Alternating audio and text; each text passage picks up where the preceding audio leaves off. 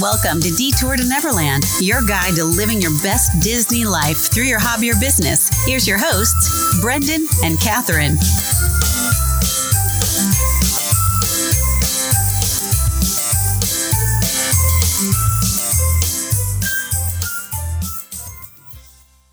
Welcome back to Detour to Neverland. Today is episode number 181. We thank you so much for joining us for today's episode. We hope you enjoy it. Before we get started with our interview with Jason from Here with the Magic, a couple of housekeeping notes. This week is a special week for Detour to Neverland because we are releasing a bonus episode on Wednesday. It is a very special episode to us and something that I think a lot of you will want to tune in for. Unfortunately, I can't give you much more context about what it's about. But mark those calendars. Wednesday, there will be a bonus episode that will slide our storytelling episode on Spaceship Earth to Friday. So, three episodes this week, just like old times for some of you longtime listeners. So, I think that's it. So, Jason from Here with the Magic joins us today, and I cannot stress enough how much we love his channel and his videos that he creates. He you'll hear him mention it during the interview, but the feelings and emotions that he is able to translate through video are something that is very hard to describe and very hard to capture. And I really think he has something very special going on there. So I won't talk too much else for him. We'll turn it over to Jason, where he will introduce himself and tell us one random fact that we may not know about him from social media. Sure. Brendan, Catherine, thank you so much for having me. I'm Jason Knapp. I'm uh, with Here with the Magic. Um, a little fun fact that no one would know I performed stage magic when I was young. So, like a teenager, actually younger than teenage. My grandfather was a magician, and my great grandfather was a magician. And then it skipped a generation. And so I picked it up and I did that for a bit.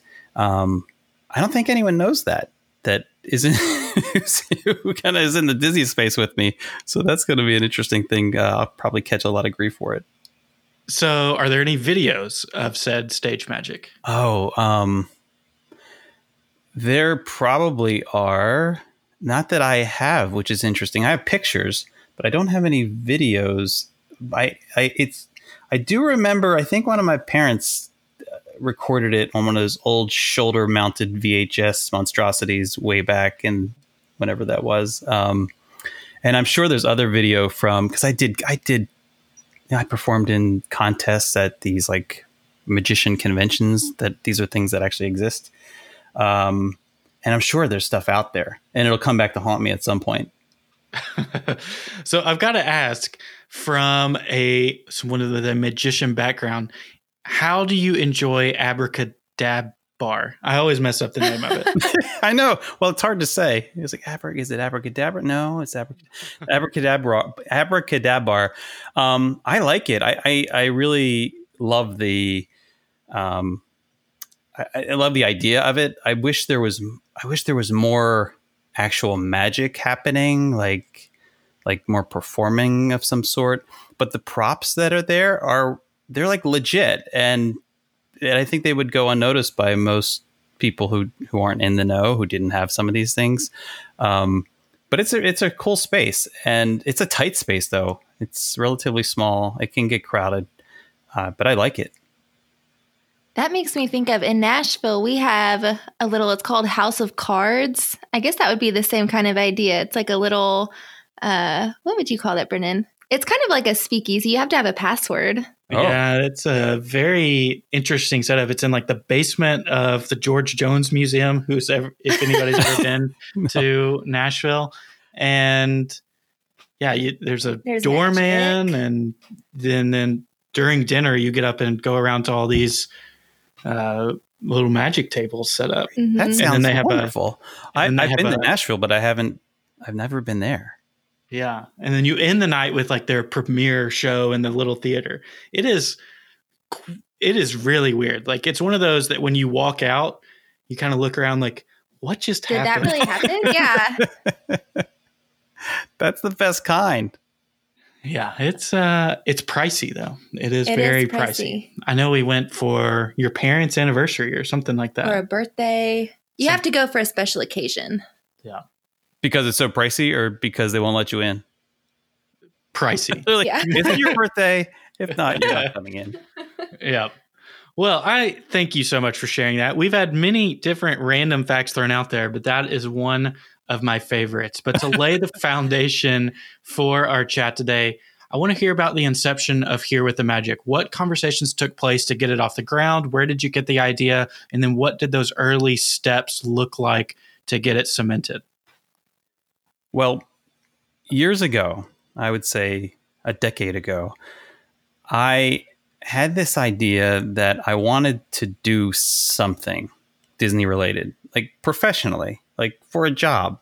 And it was, and I, I was like, what do I want to be a, like, do I want to be a travel agent? No. Do I want to, there, like, I couldn't come up with an idea, but I, but I, the, the one thing I kept coming back to was that wouldn't it be really cool if I could somehow like, like have a project that introduced people to these spaces and places that are overlooked, that are quiet, that are maybe either off the beaten path or they are just overlooked, kind of hiding in plain sight.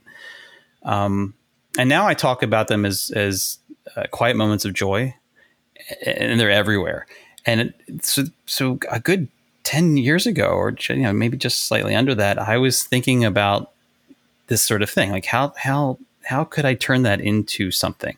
Um, and then you know, so I took I took trips, uh, and I would drive my family crazy taking pictures in places um, that people don't take pictures, like empty lounges and empty benches under a tree. Some you know, just just kind of strange things, and I would just collect these because they um, I had this this intent to start a blog or something at some point to, to just write about the spaces and, and promote them that way and figure out the rest later. And then I got busy and moved away from those projects, but it never never moved away from the interest until we relocated from California to the Disney, the Walt Disney World area in late 2018. And in the spring of 2019, I was taking video. Uh, I was I was just I was just capturing video with the intent of maybe I'll put this up on YouTube. You know, just to just just to put it up there. And maybe people will find it interesting. And this was, I think at the time, it may have been video from the Polynesian um, or the Wilderness Lodge.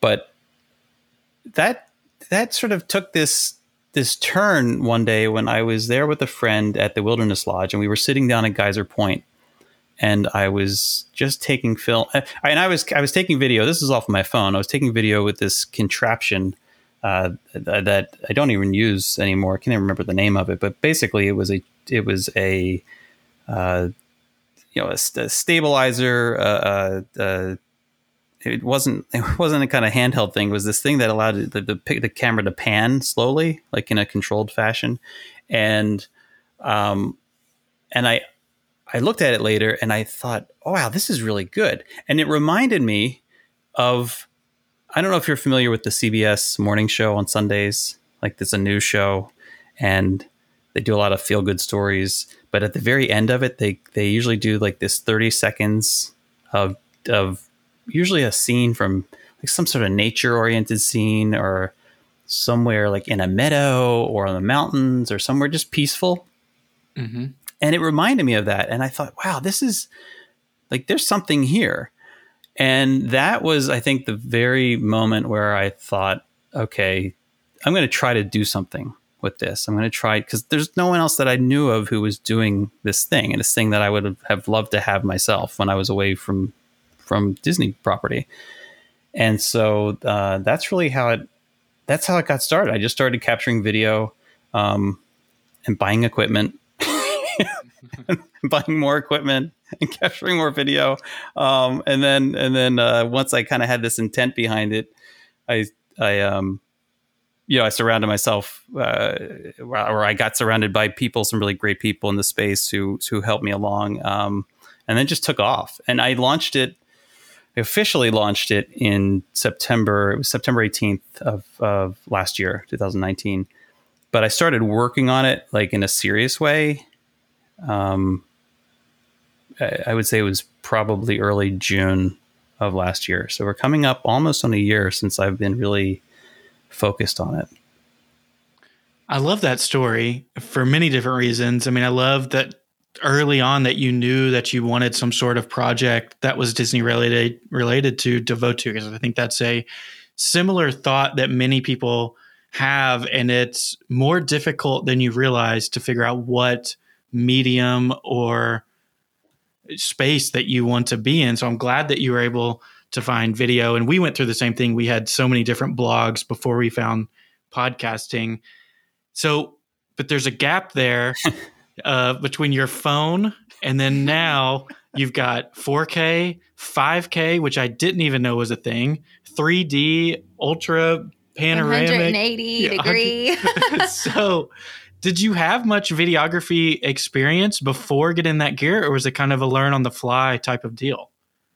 Um, I mean, I had no actual like real professional video experience. I don't. I still don't really consider myself having real professional video experience. I just, um, I had produced videos for fun over many, many years. I was the kid who would take, uh, I mean, I did videos of, um, you know what? I'm sorry. I actually do have a video. I do have video of, of performing magic because I I gave my grandparents this video of uh, oh my god, it's so embarrassing. I can't even admit I'm saying. um, I gave my I gave my grandparents. Uh, I think it was probably a Christmas present. This this videotape of me performing magic, and I did actually digitize it years later. So I do have it. I do have it, um, which is scary. But I did stuff You're gonna like regret that. admitting that. I know, right? I did stuff like that. I did. Um, and I did you know, once it became technically possible. I was the guy who would take a lot of pictures and digitize them and then turn them into slideshows with music. And I did that, you know, I, I did, did, stuff like that. Um, and uh, so I have a lot of experience and, and, and a certain level of comfort um, from like a hobbyist standpoint. And, and I, and I don't like, I know my way around certain film editing software, or I know that I can teach myself certain things. It's clunky, and I'm sure my workflow is really, really ugly to people who do this for real. But you know, I um, it just comes that part came easy to me, and I'm a tech head, so I uh, like I'm a geek, and I like collecting tech, and I buy stuff, much to my wife's chagrin, and I I um, you know, so I've I've I, I just try stuff out, and if it works, great, and if it doesn't, then then so be it. You know, I just move on. Yeah, I think that's really cool because you know, looking at your videos, it looks like you have all the training and experience in the world. Well, I mean, they are you. so clear and very professional. And you mentioned, you know, kind of where you decided to film the spots that you like, but just on a daily basis when you are looking for new spots or when you decide you want to make a new video, like what is that process like? Is it just exploration or do you have a list? Well, do you want the real answer or the official answer? The built for the Always podcast the real. Um, okay. So I have a list. It, it started as a, as a spreadsheet list, and that got to be, I mean, within five minutes of just mind like brain dumping, I came up with over a hundred locations that I could think of off the top of my head. And at that point, I felt like, okay, well, I don't have to think about this anymore. I know exactly what I'm going to do, right? Um, and then I got a little more sophisticated and started using Trello to to start planning what I was going to do. So I'd have my list of locations, and then I would uh, have a filming calendar of sorts where I would say, okay, I'm going to try to film on this particular day and at this particular location and be very, you know, very, very responsible about it.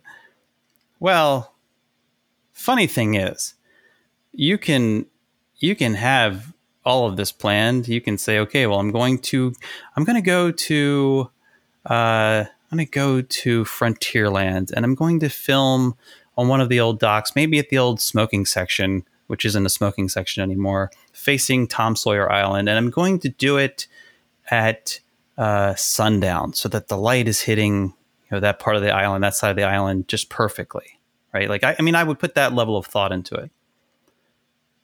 And then you get there, and you realize it's Florida. and that time of day, most of the year, well, I should say at least during the warm parts of the year, you're going to have a thunderstorm.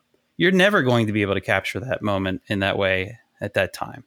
Uh, I mean, you may, you might, but you have to be flexible. And I and I've learned over the many months that I've been doing this now that I that I just have to be flexible and open minded and have my list, which is kind of like my ideal list, my ideal shot list, but also um, recognize that I have to go with the flow. It's a lot like it's a lot like being a guest in Walt Disney World or in Disneyland. It's a lot like you know if you go in with this with this plan of attack that okay we're going to do this and we're going to do this and we're going to go see this and we're going to eat here and you know what happens it something goes wrong something you know takes longer than you expected or somebody you're with decides that they don't want to actually participate in your little mission um, and you get really frustrated. And if you let if you well you can get frustrated. And if you allow yourself to get frustrated now you've lost the whole point. And i feel the same way when i'm you know, in in the early parts of this, I felt really, I would get frustrated, like, oh my gosh, like it's raining, or oh no, like these people are talking, or just like stop moving the carts around with the little wheels that make all the noise. Like they, think that Disney has somehow patented or something that they can only have carts that make clinkety, clinkety clink sounds. Like I would lose my mind about these things. And then I, and then I, and then I would just kind of recenter and I realized like, okay, I just have to, I just have to be flexible so I go in with a plan, but the plan almost always changes. And I think, I think like to, to capture the really, the truly great moments, you have to, you have to be doing that. You have to be focused on like, uh, the, the, the moments of serendipitous joy, like this, this, like, oh, I didn't, I never thought about filming this particular spot in Tomorrowland, but but I'm going to do that. Um, or this particular spot in, uh, you know, the Canada Pavilion or something. Like there, there's these moments, like when the walkway back to, um, you know, that passes by the waterfalls in the in the Canada Pavilion, uh, when the when the little walkway is is empty and there's no one there, and you had no intention of filming, but you're like, I'm going to capture this because this is fantastic. Um, it's like stuff like that. You just have to be open minded and flexible with. Mm-hmm. Wow, that was a long way of telling you. Like I try, like this way, you, I've spun this web that makes it seem like I know what I'm talking about, but really, I'm just going in and point and shoot, point and shoot. well, I think anybody who is creating content, especially video or photography content, can relate to that. Of you can make the most sophisticated plan in the world, but you get there and step one goes wrong and you have to be able to adapt. I'll never forget, I really, really wanted the shot of the waterfall coming down in front of the tree of life and at the exit to a bug's life. And so I walked down there, I set up the tripod, I figured out I didn't quite have the lens that I wanted, but I figured out, you know, if I wait until the it's tough to be a bug exits and I'll have a few moments where I can do this long exposure shot, get everything set up with nobody walking through it. And like three times in a row, a cast member, you know, taking out the trash or walking down to switch shifts or whatever, walk through the shot. And I had a similar thing. Like, that's not the point of this. I'm getting frustrated for no reason. Like, is there another way we can do this? So I think many people can relate to that. I do have a question about the longer videos that you shoot. How do you stay entertained while it's running? Okay. I get a lot of sunburn. I even I try to I try to like you know coat myself in sunblock. Um, that it's the hardest. That's the hardest part. So the, some of the some of them are little tricks, and some of them are are like really me stationary for a long period of time. Some of the longer videos are loops of shorter videos, mm-hmm. and um, you know, and I'll call that out. I don't want to ever imply that something is is like, oh, here's an actual hour of of footage in this particular location, um, as it would have been if you were there. I'll you know I'll say it's a loop, um, but sometimes I'll spend twenty or thirty minutes or more in one particular location, and I don't I don't know about the boredom piece. Like I don't get bored. It's Disney. Like it's can you like, like you have to pinch yourself sometimes. I mean, I'm so blessed to to live close and to be able to go, except for now, um, to be able to go on such a regular basis that I I mean, it's incredible to me to be able to stand anywhere on Disney property and be able to just take it in is is such a tremendous blessing. Um, if if you had told me when I was a kid that one day I'd be able to live 15 minutes from Walt Disney World and go there pretty much whenever I want and um and I hope the only but the only thing is you'll have to stand still for like 15 20 minutes and just like take it all in. I mean I'll be like okay, that's great. Sounds amazing and it is. Um so I've never really gotten bored with it. Um but I have gotten burned and I have gotten thirsty.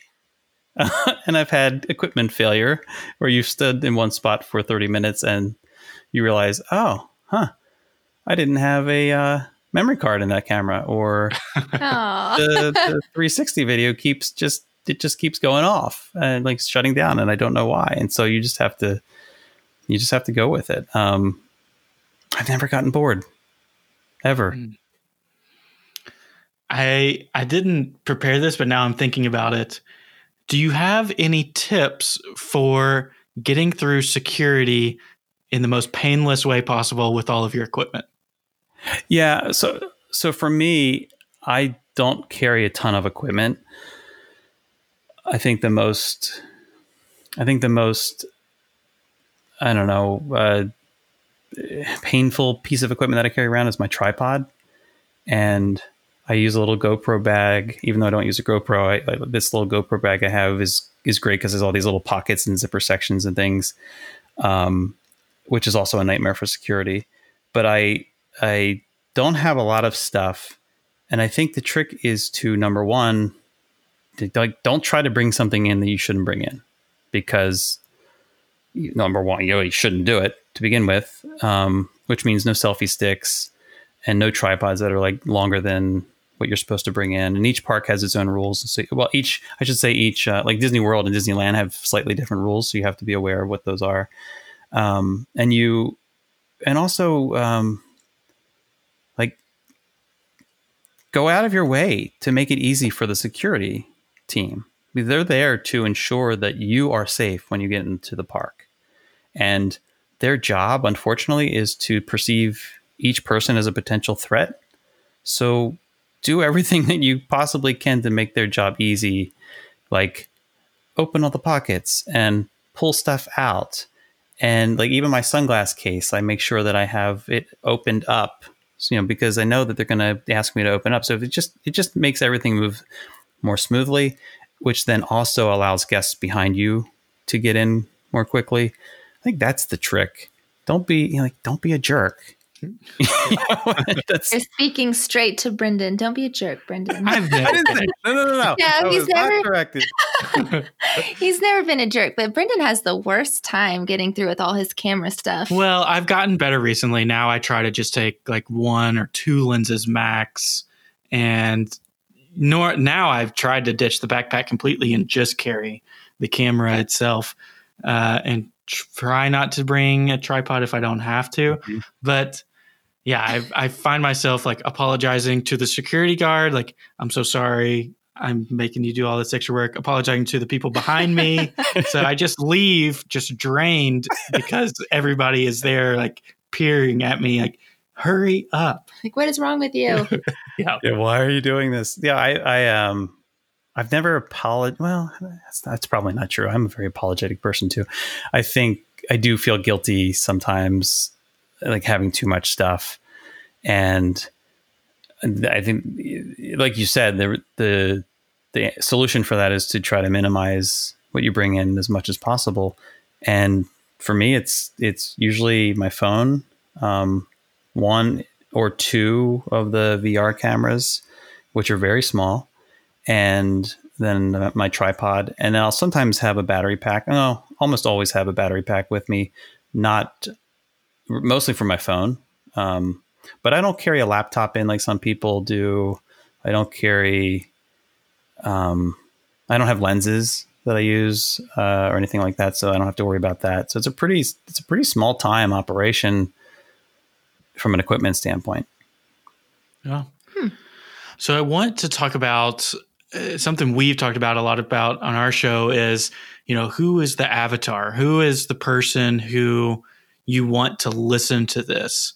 And I'm curious about when you first thought of this, who was the ideal watcher? Because I can say from my experience, I turn on many of your videos as I'm working and it's on my secondary screen and I've got it set up on my iPad and I've got the ambient noise going on in the background and it just brings me a lot of peace and you know comfort and a little bit of a distraction without being too distracting. So is that kind of how you intended it or was it different? I'm always interested in that kind of stuff. I think that I probably did the thing that was that every good marketing person tells you not to do, which is like don't mirror market. But that's exactly what I did. I you know, I think when I started this I I went into it with this thought of what would I have liked to have had access to? What what would I have been interested in in watching? Um, what kinds of videos were, was I already capturing? And you know, what moments would I want to revisit? and that was th- like that was how I started this thing. And I've never, I know I've had conversations with people about the avatar, um, or the you know, or the ideal customer, or however you put it. Um, and I, I was listening to one of your podcasts recently, and this, I think it came up, and I thought to myself, even then, like, who is my avatar? Who is my ideal person? And I, um, I don't think I have an ideal person per se. It's more that I have an ideal I have an ideal or a target feeling. Like it's I'm targeting the person I'm trying to to you know bring something some value to the person who is looking to just be connected to the Disney space and be connected in a way that that isn't about the ride through and it isn't about even the walk through and it isn't about the thrill it's it's more like about, it's about the chill. You know, it's more chill than thrill, and and and I, so that lends itself to having this passive experience. It lends itself to being able to queue it up on your computer, on your television, and just let it roll. And and and that's why from the beginning I also wanted to make sure that I didn't I didn't I, you know I don't have any other than the ambient sound. I don't have any talk over you won't see me introducing a video. You won't see me at the end of the video saying something about where you can find more or, you know, anything, any any kind of a salesy type thing, which which runs contrary to what a lot of video producers will tell you that you need to do. Um, I don't put I don't put title cards up or cards on YouTube videos. I, I the the whole idea was to try to make the experience um, one that brought somebody as close to the feeling of being there as possible, which is also why I decided early on that that I would try to do immersive video when I can and immersive sound all, all the time. And um, so it's really this feeling. It's this feeling of it's it's whoever the person is that's out there who either is looking to connect with the Disney space for the first time or maybe reconnect with their favorite Disney spaces and and feel that you know i mean it's hard to describe this to non-disney people. Um, it's it's that feeling you get when you've come home and you and it's that feeling of being safe and the feeling of being understood and seen and appreciated and um, and welcomed and if i can convey just a just a just a bit of that through the videos and through the sound, then um like then that's success. And and and I and that makes it really difficult to to promote. Right? Like I don't, I don't have this ideal person. Oh well, my ideal person is this 55 year old woman who lives in you know uh, Minnesota on a lake, and she has a dog, a Labrador named named Buffy. and I mean, like I don't like I know people do that, and um, and it makes it a little easier, I think, to market, but uh, that's not how I've gone about it. And I love, I do love that because I feel like your videos really do convey everything that you want them to. I mean, it's a good, peaceful break where, you know, you can have it on in the background, you can zone into it, but it is like a peaceful kind of, you know, deep breath to your day where you can just take a second and pretend like you're in Disney World and everything is okay. And I think there are obviously a ton of people who connect with that same idea. Um, you're utilizing Facebook Live and you've built a thriving community of other Disney fans. So we're definitely very interested in that. You know, what does that community mean to you and how did that come about? So thank you for for um for saying that. I I don't so a year ago or close to a year ago, um, when this was starting, I got this advice from lots of people uh, who I who who mean the world to me and who I know and I know that they know what they're talking about. I'm Colin Kendall's one of them, who said you have to you have to put yourself out there. And so much of what I do is mental, and you know, this isn't about me. It's about the it's about the the space. It's about the feeling. It's not. This isn't the Jason show. You know, it's not. It's not meant to be that. And and so the videos that I take I you know I, I I go to great pains to make sure that I'm not actually in the video, that I'm not impacting the situation. Um, that you can't even see me in most videos, and that's really tough with some of the 360 videos, which is why I don't do a lot of 360 videos. um, and so I resisted this idea, this this suggestion that okay, you well, Jason, you need to you need to put yourself out there too. You need people want want to know like who you are and what you're about, and um, and I resisted it for a long time. And it wasn't until pretty recent that I started to engage a little bit more there. And uh, the the idea of doing the live videos, um, the the lunch breaks that I've that I've been doing since we've all been sheltering at home for the you know for the most part, um, they are uh, they were kind of born out of this discussion that I had with uh, my good friend and mentor Lou Mongello uh, who is a master, a master at, um, at, at, at, at, fostering and nurturing a community of people who, who you know, are good people. Um, and so I, I did it. I finally, I just, I just did it. And I was terrified. It was terrifying. I mean, I had a Facebook group already going and, you know, and, and I had a good number of people in it and, but I didn't have a ton of participation.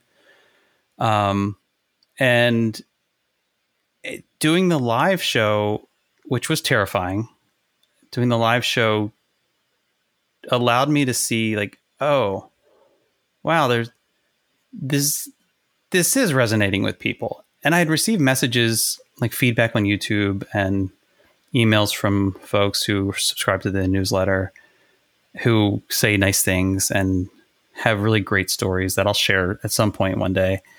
Um, but I hadn't had that like live interaction with people until I did this. And um and that has been amazing. Like like like just incredible. So you asked like how do I like how do I do it or the why or like I um I just did it. Like I just I just showed up and I started and I and started we started watching videos together and then people start showing up every day. And and the audience builds a little bit and it builds a little bit and it builds a little bit and the same people keep showing up and then a few add on each time. And i can't tell you that I, I like really can't express in words the feeling that i get when i um when i go live. You know and there's that moment where you're where you think to yourself maybe today's the day that no one shows up.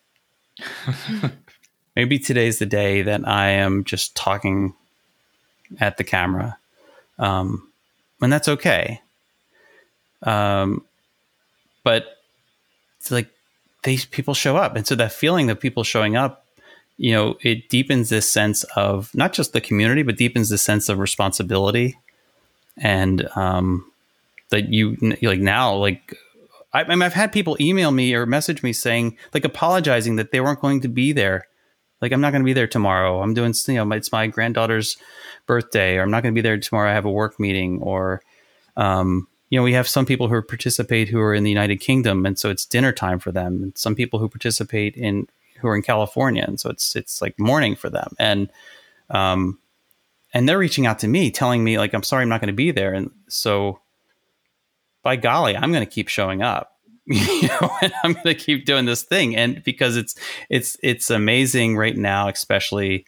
Um, I think it's really important uh, that that we do we do foster that community, and we do do whatever we can to to share the Disney message and the and the and, and, and the spirit and um you know you know you guys are you, like we're we're all our people. Like this is this is what we do, and we understand this stuff through and through in terms of what Disney means to us and what the Disney spirit is.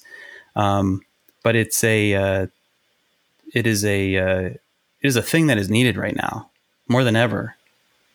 Um, in terms of uh, I think reminding people that there are these happy places and there are these happier times that will come again that will that we can look forward to um, while we reminisce and um, yeah, I, like I, I'm just excited to do more of it. Like the fact that, like, I, I guess for me, I just discovered that there was a community. I didn't really create one because it wasn't mine to create. Like it just, the community's there, and and then if you decide to step into that, you know, into this role of um, uh, of of of drawing people together, gathering them together for a purpose, um, even if it's just a moment a day, or if it's a podcast or a blog or whatever the reason. Like if you draw, if you're drawing a community together, especially if it's related to Disney, then you have this. You also have this deep responsibility, I think, to um, do it in a way that that where because you're a caretaker of that Disney spirit now. You are an extension of Walt in his dream and the people who who have come to that community um, understand what what Disney is supposed to be, you know, and and you have to now uh, deliver that experience um, uh, in a very res- in, like in a responsible way that is true to the Disney way. And the day that you lose sight of that is the day that you should stop um, gathering people together. You know, I I didn't mean to get real deep there, but like I get emotional about this. Um, I get really emotional about this because I do I do think that uh, these communities. So Lou Mongello often says, he's like, "Yeah, I built the clubhouse. You know, you guys, you know, you guys really are are the community." And and it's not hyperbole. It's real. It's it's truth. Um, it's we we are caretakers of this um, this Disney spirit, this this this mission. Uh, we are we are for those of us who are in this space doing things and have a voice that someone or a group of people find worth listening to and gathering around. Um, we have a heightened responsibility to to take care of that community and to um and, and and to spread the joy. And i think right now like especially this is it's just a truly important time to be doing that. So there you go. And i uh, you know i didn't mean to get almost religious on you but that's that's kind of how it feels for me. I love it. Because it's crazy how things work out like this. Catherine and i legitimately an hour ago before we started recording had such a similar conversation to this talking about you know what is it that disney people like or what is it that drives a disney person?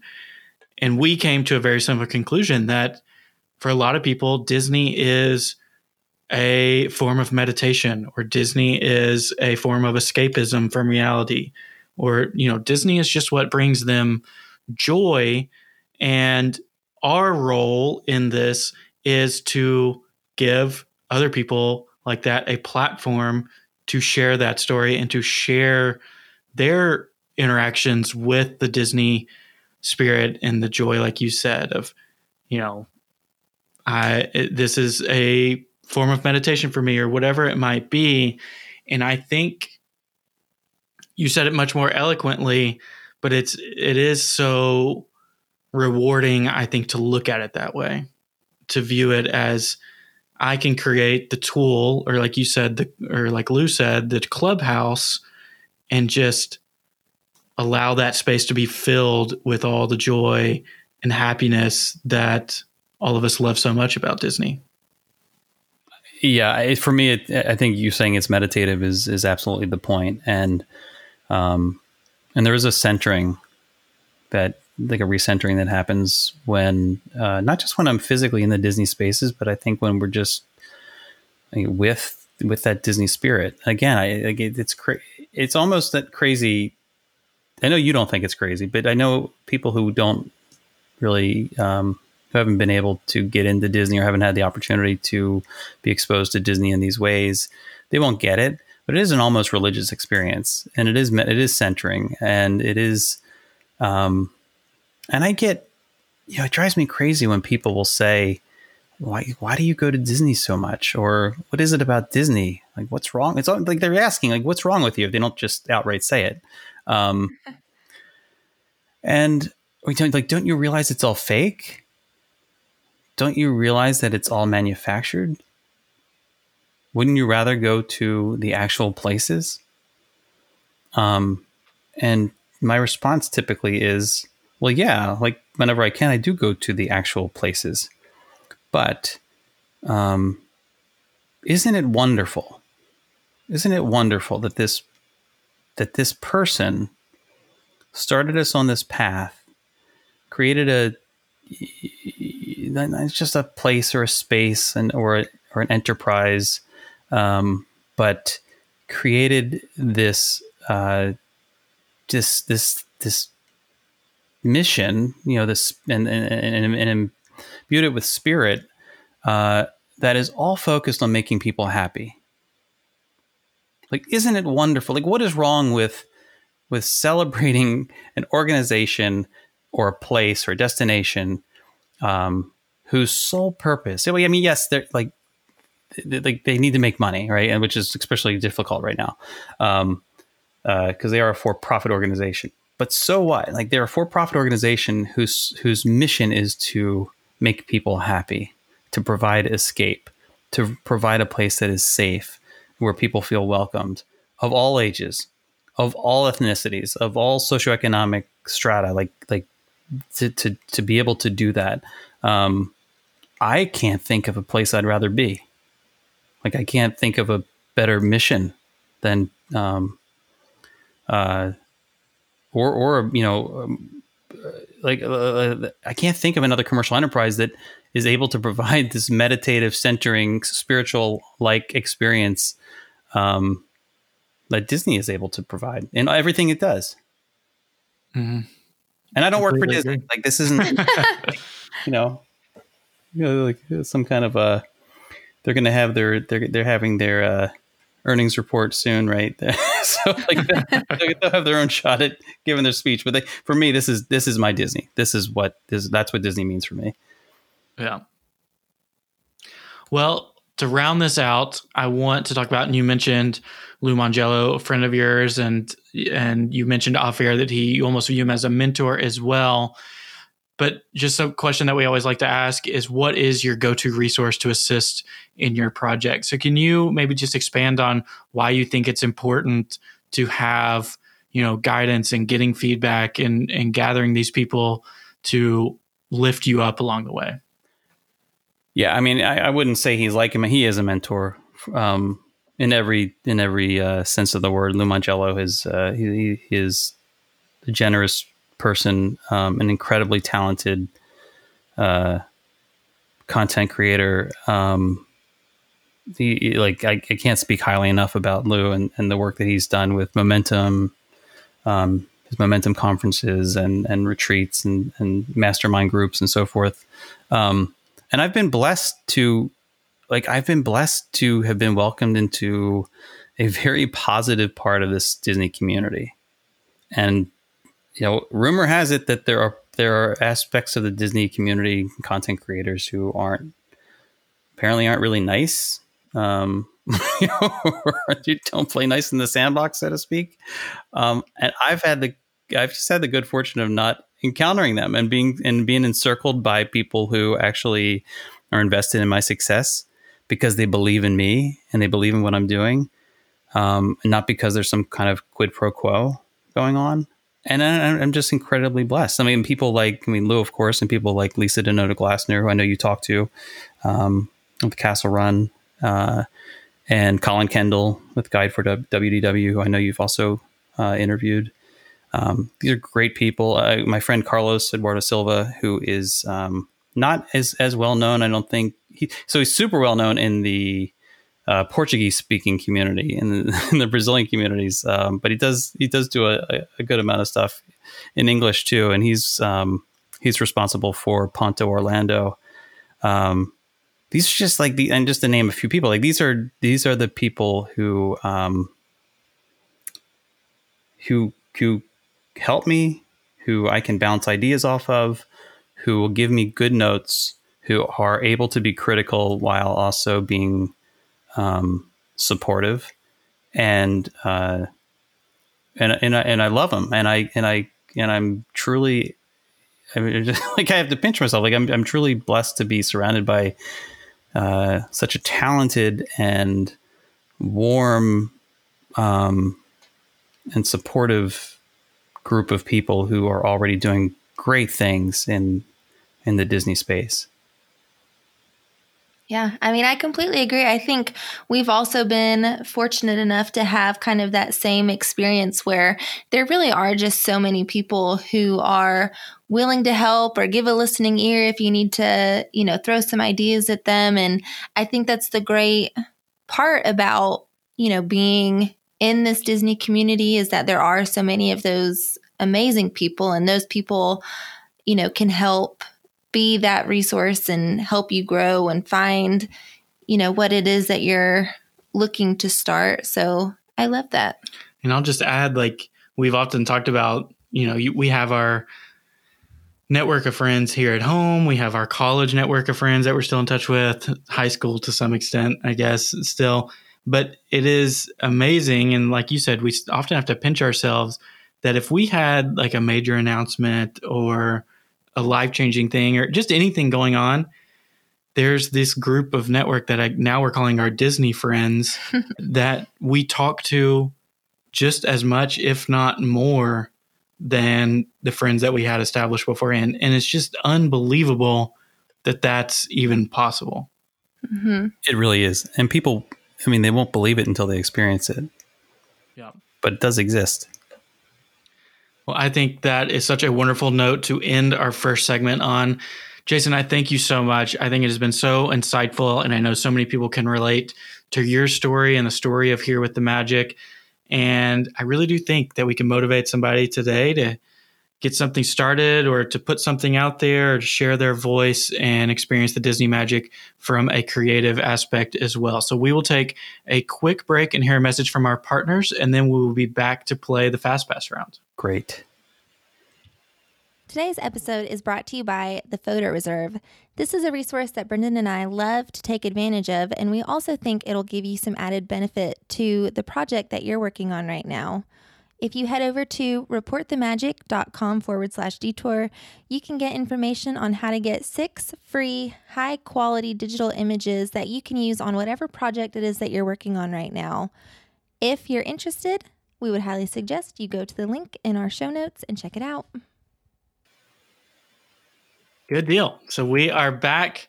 We will play the fast pass round. So we'll just throw out these Disney topics. And if you can share the first thing that comes to your mind so our listeners can get to know your Disney fandom a little bit better. And this is a judgment free zone, right? Always. It is. so this first question is an easy one. Ease your way into it. It's just name the Disney parks that you visited. Oh, well, that's, yeah, that's straightforward. Um, So all of the parks within, within Walt Disney World, of course, and then uh, in Disneyland and Disney California Adventure. That's it. It's a short list for me. Um, I've been to the Aulani Resort, um, which I think you could count as a park of sorts, given how much there is to do there, uh, and the water park like feature. But that's um, that's it. I haven't been to any of the international Disney parks yet. I think Aulani definitely counts. Yeah, I would count that. Well, there, there we Uh, go. Count it. Next one is of those individual parks, which one is your favorite and why? Epcot's my favorite. Um, I, I it's it's hard to it's hard to, to to put into words what it is about Epcot, other than just the, feeling that I have. Um, and it's hard. so I recognize that it's hard to love Epcot right now, um, given what's happening at the front side, front end of the park. Um, there's so much construction happening and so much change, and now there's all this uncertainty about um, how much that like how much of the plan changes are going to stick. But it is there, there, there, there's I think maybe it's because it's I know how close like I know how close it was to Walt's heart in terms of um, how important it was as as in terms of the Florida project, and I think it still comes through, even though the lot has changed and never was. Um, I still think it comes through the celebration of technology and culture and um, and family and uh, it's it's just the park that I feel most at home in. Mm-hmm. I can say, here's my pro tip for the time being.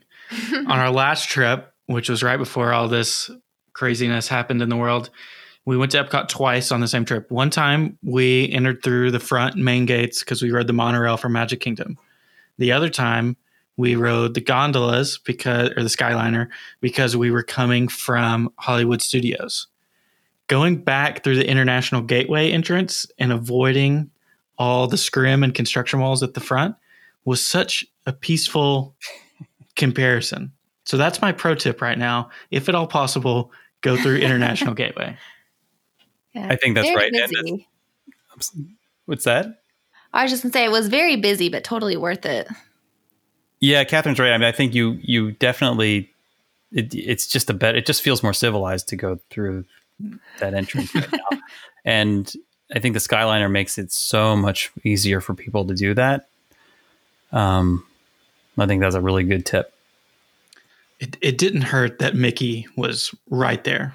As yes, they've been the doing gate. that. They've been so so.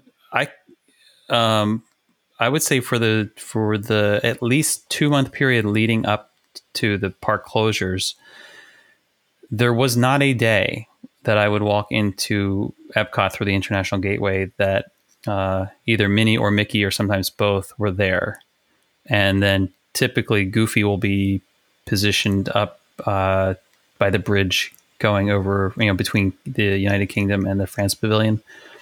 Um, it's and I don't know why they started doing that. I, I like maybe I, I I don't know. I don't want to speculate, but um, isn't it lovely? You like walk in and like you're already happy to be there, and it's such a beautiful part of the park to walk into. And there's Mickey. You're like, oh my god, this is so great. Yep. And we just happened to catch it. Belle was in France, leaning over the ledge there, yelling for Mickey and getting his attention to wave at him. That's This so is cool. just- Isn't it great when they when the characters interact like that? Yeah. I love it. All right. Next one is what is your Disney bucket list trip? So I this is tough. I I think um I think it would have to be Tokyo Disneyland and Disney Sea because I also want to visit Japan really really badly. I would also love to to go to Shanghai, but I think if I had to choose it would it would be the Tokyo parks. That's a solid choice. We've been watching some YouTube videos with all of our extra time, and it makes you really want to go there the more that you watch. Well, yeah, I think we've hypothetically signed up for a Disney cruise, a trip to Tokyo, and a trip to Paris just during this quarantine. Yeah. Well, that yeah, well that that's great. Um, now you just have to now, now you just have to figure out a way to save your way there. Exactly. those are those are not inexpensive trips, but I think they are. I think they're all worth doing at some point for sure. The next one would be what is your favorite Disney resort? And it doesn't necessarily have to be one that you've stayed at. So my favorite resort, the resort that I consider home, the the resort that I that I frequent the most, not just not just now that I'm living here, but also when I would when I would visit when I would vacation to Walt Disney World, is Wilderness Lodge, and it's it doesn't have my favorite restaurants. Like if I was going to pick a resort for restaurants, it would be Animal Kingdom Lodge, um, and it doesn't have the best pool. If I was going to do that, it would be Beach Club but it um, or Aulani. I mean, Aulani's wonderful. Aulani's is wonderful. Um, but I but there's something about the Wilderness Lodge that uh, that just that you you really do feel transported to another time and place, whether you're arriving by car or bus or arriving by boat uh, from the Magic Kingdom or the Contemporary or some other point. Um, you, it's just is just fantastic. And for anyone who's listening who has not ever stepped foot into the Wilderness Lodge, you are truly missing out. You've you've got to get over there on your next trip because it's just a remarkable space. I thought you were going to say not the best restaurants, not the best pool, but it does have the best bar because I've I've come to that conclusion that Geyser Point is I would spend all my time there. But I completely agree with everything that you said that Geyser it, Point's fantastic, and Territory Lounge is nice as well inside. Um, yes. So yeah, there's a lot of good. There are. I mean, you're, you're not going to go wrong eating there or drinking there or just hanging out there. Um, you, you you can't you can't have a bad experience at the Wilderness Lodge. And our friends Jonathan and Joshua and Ryan would be upset with us if we didn't mention Territory Lounge. You can get the cobbler from Whispering Canyon Cafe there. So that's always a that's big, always a big selling point for them because that's not on the menu. That's an off menu selection then. Yeah. Pro tip. I think I they were sending us pictures last time. I think John had at least two, maybe three servings of cobbler while he was there, but um, wow, that's really such a know. challenge. Yeah, I'm really feeling disappointed in myself for not knowing that now. So next one is if you could only fast pass one ride for the rest of your life, which one would it be? Well, I, from a time saving or queue avoidance strategy, I think it would be Space Mountain. Um, just, just because it's, it's so much. Isn't it just wonderful when you are fast passing Space Mountain and you're flying by all those other people who are in the line, and and and you just have that smug look on your face. Um, and you just keep going and just keep going. You're like, wait, when are we going to hit the wall of people? And it's like, it just doesn't happen, or it happens really late. I just love that. Um, as much as I enjoy the Star Tunnel, and but you can always just stop, right? You can always just stop and stand still and enjoy the Star Tunnel and the music, and then keep on going. That would be the one I would. That would be the one I would do. But be because I don't want to. I like that feeling of walking past all those people in line. I think that's a good one too, because I feel like the last few times we've been in that queue, it's been kind of hot and like smelly and miserable too. So that's not a place I'd want to stand for hours. Yeah, I haven't gotten to experience the barn effect. Um, that, that's a new, maybe that's a new feature. Um, but I, I think it's also it's also a queue that is not, um, like some others that come to mind would be Peter Pan just just because it's so difficult to get a fast pass for Peter Pan. But when you wait in the queue for Peter Pan because of the because of the uh, the interactive aspects that were added a few years ago, it really that's a, a it's a, a, really nice queue to to be in for that experience. Um, there's so many there's so many that I wouldn't want to like not have the opportunity to experience the queue. Thunder Mountain and Everest and like like these they have really great queue elements, right? So um, yeah, I wouldn't want to fast pass my way by those. Yeah, that makes a lot of sense. Next one, sticking with rides, which ride or attraction do you think is due for an exit or a refurbishment from the parks? Oh, so this is where it's going to get controversial. okay.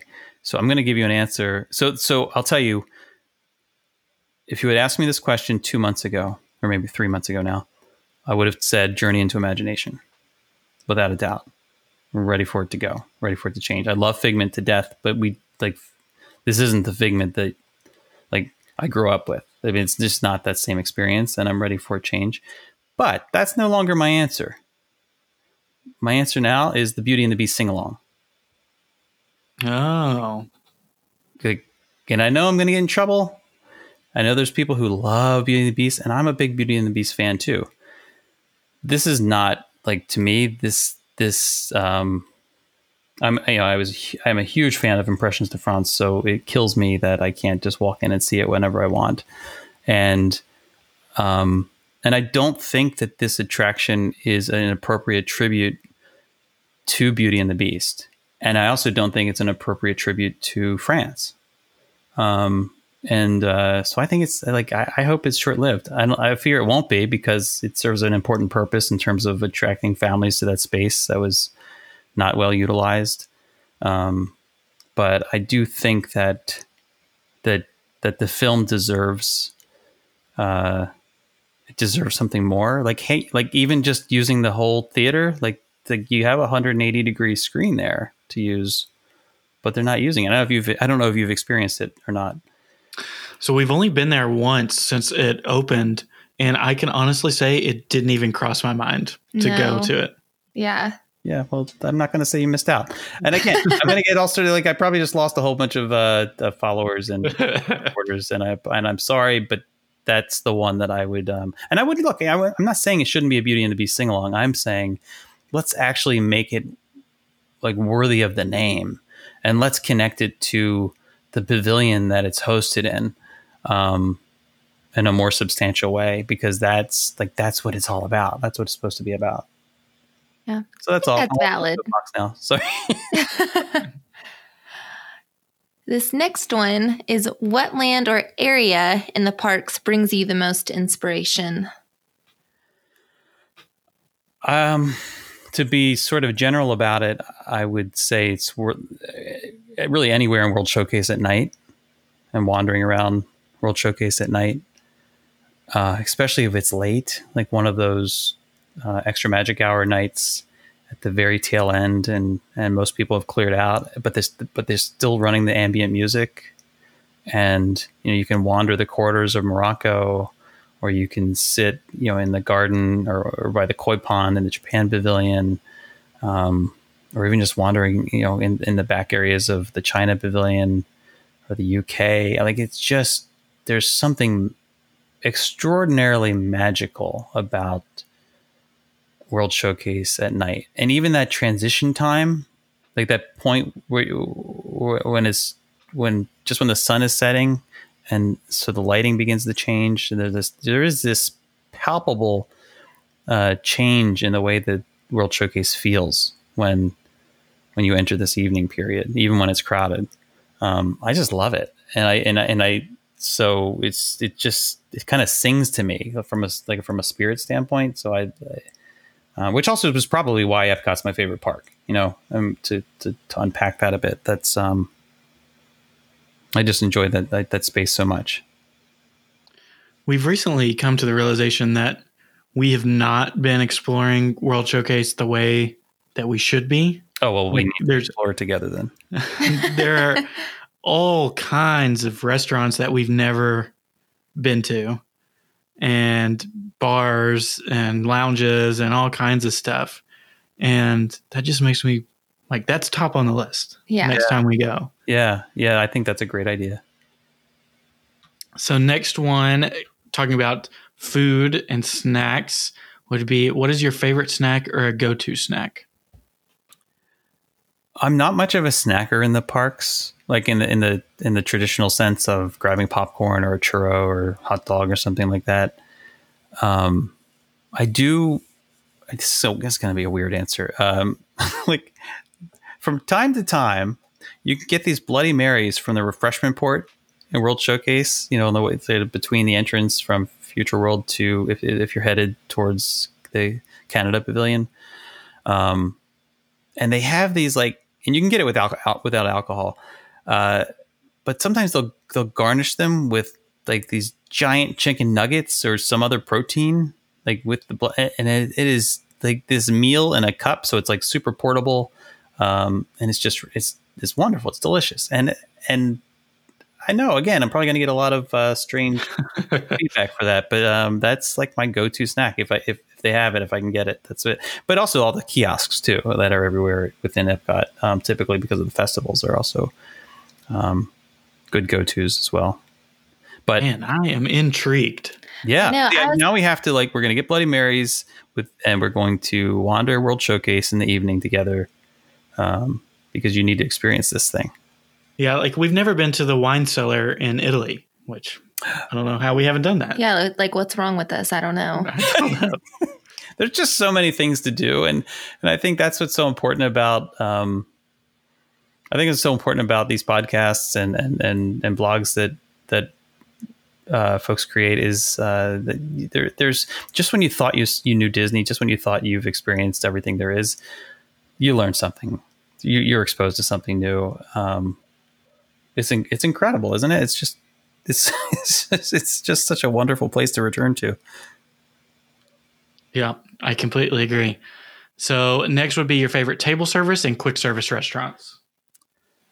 So again, so now I'm gonna like it's it's like this. It depends. I don't mean to give you a lawyer like answer, but um, so if I was if I was picking a restaurant for an overall experience, like the best table service experience that I could have on property, it's going to be Takumi-Tei right now, um, which a lot of people don't even know about. It's it's the is a new restaurant, almost secret like restaurant um, in the Japan Pavilion and uh, it's it's it's fantastic. It is it is in like an attraction level experience from the moment you walk in, um, and you feel worlds away from Epcot, and you and you lose yourself in this thing. And, and depending on what like they have um, these omakase style menus, um, and like chef's tasting menus that that can take upwards even and I've dined there alone um, when they were doing their soft opening and because of all of the the show that goes with it all of the the explanation that goes with it um, there's and ceremony like even like the tea service is like literally like there's a ceremony that goes with the tea service uh, you can you can spend two and a half hours there and Oh, which is. I know some people think about like well that's not how I want to spend time on my vacation which I, I totally get. But you're going to miss out on this experience that you won't find anywhere else. Not that I have, um, and it's incredible. And so, from a from an experience standpoint, that's what I would say to Takumi-Tei. I love that. I feel like the issue with those really cool places is I am probably the least adventurous eater ever. Like I'm your chicken nuggets kind of person, but I think for the experience, I could push through because that would be really cool. And I promise you, I mean, there are there are things. I mean, there may be things that you're not comfortable eating, like if you don't like sushi or like like you could always pass those, or just tell them you want something different, or just or do the a la carte um, ordering and and not get the whole tasting menu. But it's not like there's anything that's scary. There's yeah. not- you're not you're not walking into it wondering like, what am I eating? Like, what is this? Like, like you, it's not that kind of experience. Um, and they're they're gracious and they will explain and they they do explain everything to you. Um, and I would really, I, it's not inexpensive. I'll say that. Um, especially for a park, you know, for for table service inside of a park, it's on. It is uh, it is one of the more expensive options that you'll find in a Disney park. But it's, but if, I mean, I, I would say don't pass it up. If if you're at all interested in it, don't pass it up. We'll have to do it. Yeah. Someday. Add it to the list. There you go. We really do have like a running list at this point of things that we've missed that people suggest to us that we know that we have to go back and try. Which is crazy. If you go to Flying Fish, get get the steak. The tomahawk steak is the best thing at Flying Fish. But, but people wouldn't think about that because it's a it says Flying Fish. But um, yeah, it's or Topolino's. Have you been to Topolino's? Nope. Oh, Topolino's Terrace is amazing, amazing. Uh, there's so many. Oh my god, and there's so many good places. We've we have recognized this and we're taking active steps to solve it. but we have such an issue of going to the same places each and every time. And we've Mhm. just recently broken out of that. But still, it's, you know, two o'clock and we thought we were going to do quick service, but we're not going to do quick service. And it's still like Whispering Canyon is right there. And we still book it every time. Like, So we're going to have to do better. Yeah. I would. I mean, even then, I would. You know, I would go ahead over to the like to the wave at the Contemporary. If I was at Wilderness Lodge or something, I would um, hop on a boat and go over to the Contemporary and go to the wave because because you can almost always get a table there, um, and w- even if you don't want to have a full table service experience, you can sit in the lounge and get the full menu. And the wave has some of the best food on property, and it goes over it goes overlooked by most people. Um, and but I will tell you this, hands down, the bow at the wave is the best bow anywhere on Disney property, period. And maybe the best bow I've had, like even here in Orlando. So yeah, it's it's just to keep adding to the list to confuse everybody. Uh, Jason was speaking directly to you there because last time we were we needed quick service in the monorail loop. I was begging us to go to the wave. We did not, or I guess not just quick service, somewhere that we could get into and Mhm. sit in the lounge or something. And Catherine made us go to Captain Cook's, which It seemed like a good idea at the time, and then it turned out it wasn't. So I have to live with that now. Captain Cook's is like when I was in high school, it was the bomb, and now I don't know. Now So there's something not, yeah. there's something wrong with it now. I, I mean, there's still some offerings there that are um, that are good, and I think they have good selection still. But it's typically typically crowded when you actually want to be eating. Um, if I was that, if I was if I was sticking to the monorail loop, yeah, I'd be I'd be either at the Wave or if you're just looking for something really fast, I'd go to Gasparilla Grill over at the Grand Floridian, where they have this incredible um, fish Reuben, this blackened fish Reuben that is so massive that you can just you can get one and split it. Um, Sounds like your dad.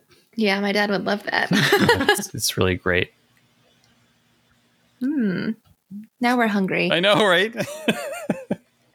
So the next couple questions are just your Disney favorite. So the first one is your favorite Disney movie. you ask this all the time. It's such a hard. I mean, that's especially since Disney's expanded its universe. Um, but uh, my go-to answer, I, I think, is Inside Out. Um, Ooh. which, which I don't know. Maybe a lot of people, maybe people haven't seen or don't think of.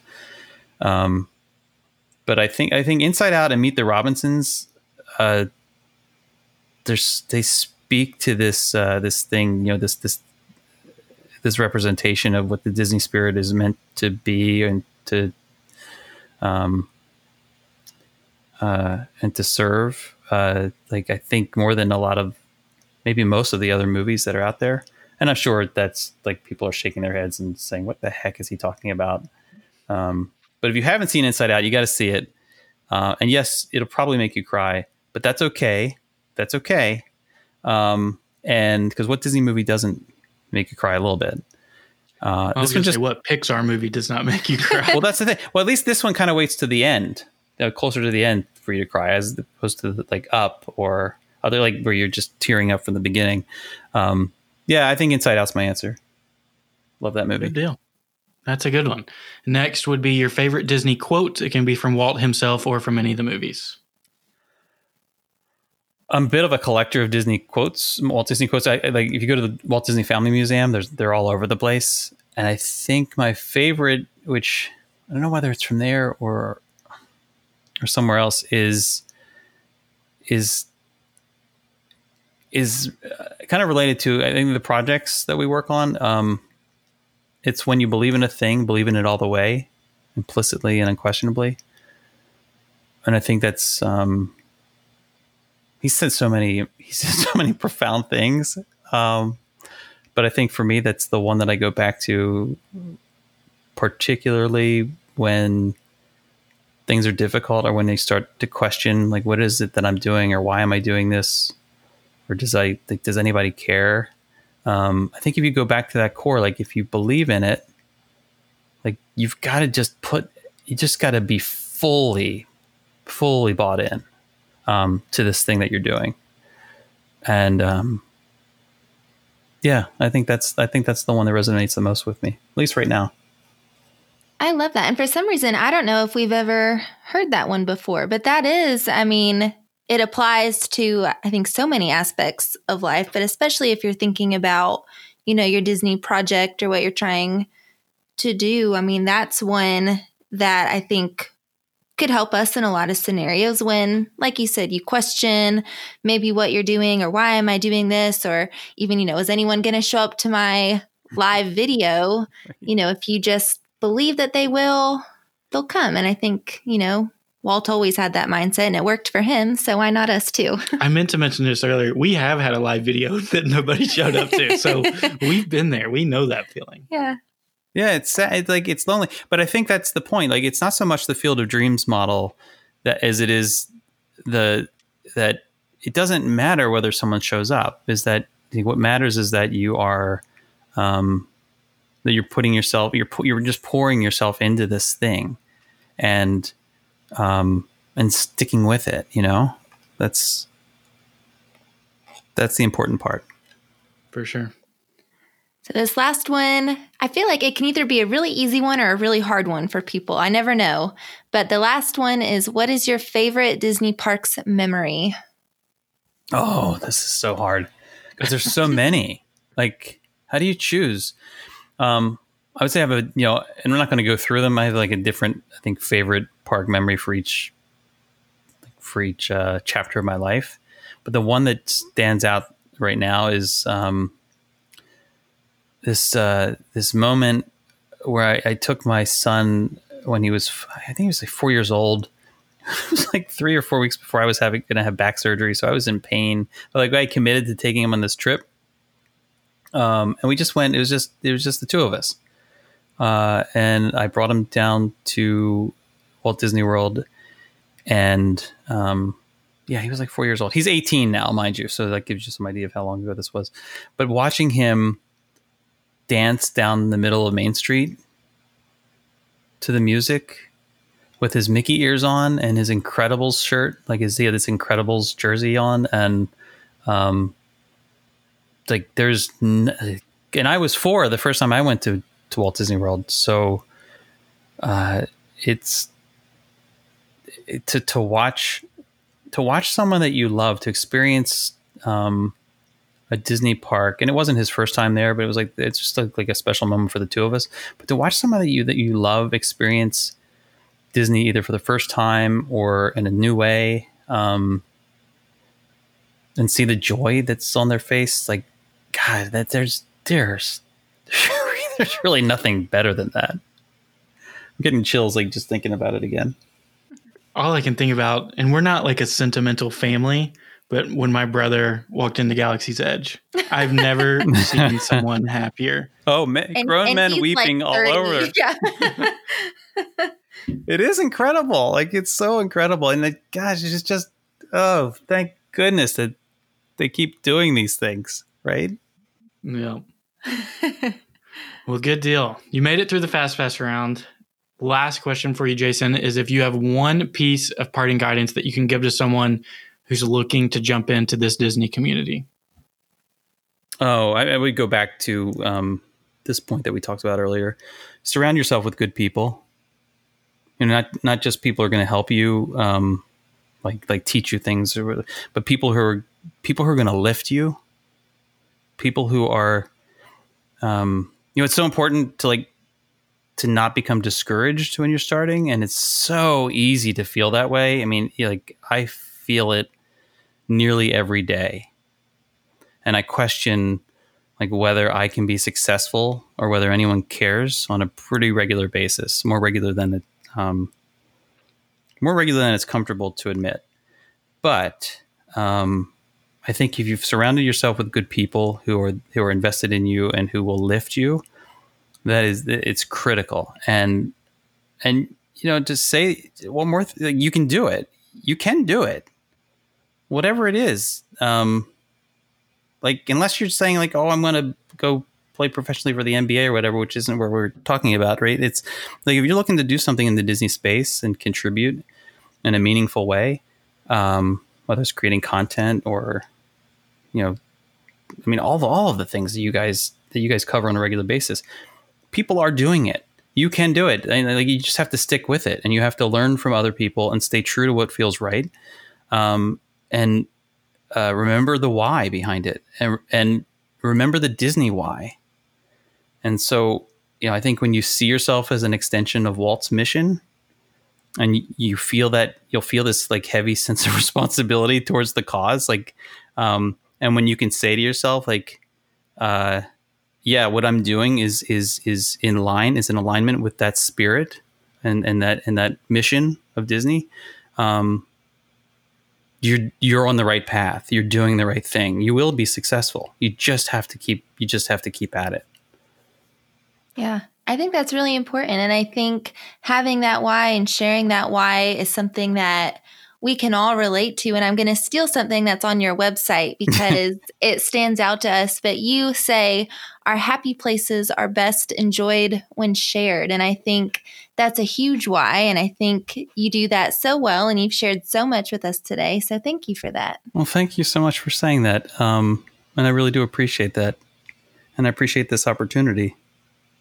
Yeah, good deal. So, last thing, if you can remind our listeners where they can connect with you online yeah, you can find me, of course, at herewiththemagic.com, which is a good starting point uh, where you can sign up for the email list to make sure you're getting updates of when new content's coming and getting behind the scenes information and giveaways and stuff like that. So that's at herewiththemagic.com. And then on Facebook, it's facebook.com forward slash here with the magic. And that's where we do the lunch, the uh, lunch break live every weekday at 12 p.m. Eastern. Um, and we're just going to keep doing it as long as it makes sense to, to keep doing it. Um, and then on Instagram as well at uh, at here with the magic, and on YouTube, uh, it's youtube.com forward slash here with the magic. It's pretty easy to find if you look for it. and we will make it even easier for you. We'll put all the links to those down in our show notes. You can go over there and connect with Jason. Jason, thank you so much for chatting with us, with us today. We had such a blast. Brendan, th- Catherine, thank you so much. This is great. Um, really, really do appreciate everything you guys are doing too. Thank you for listening to Detour to Neverland. Subscribe to the show and leave a review to help more people find us.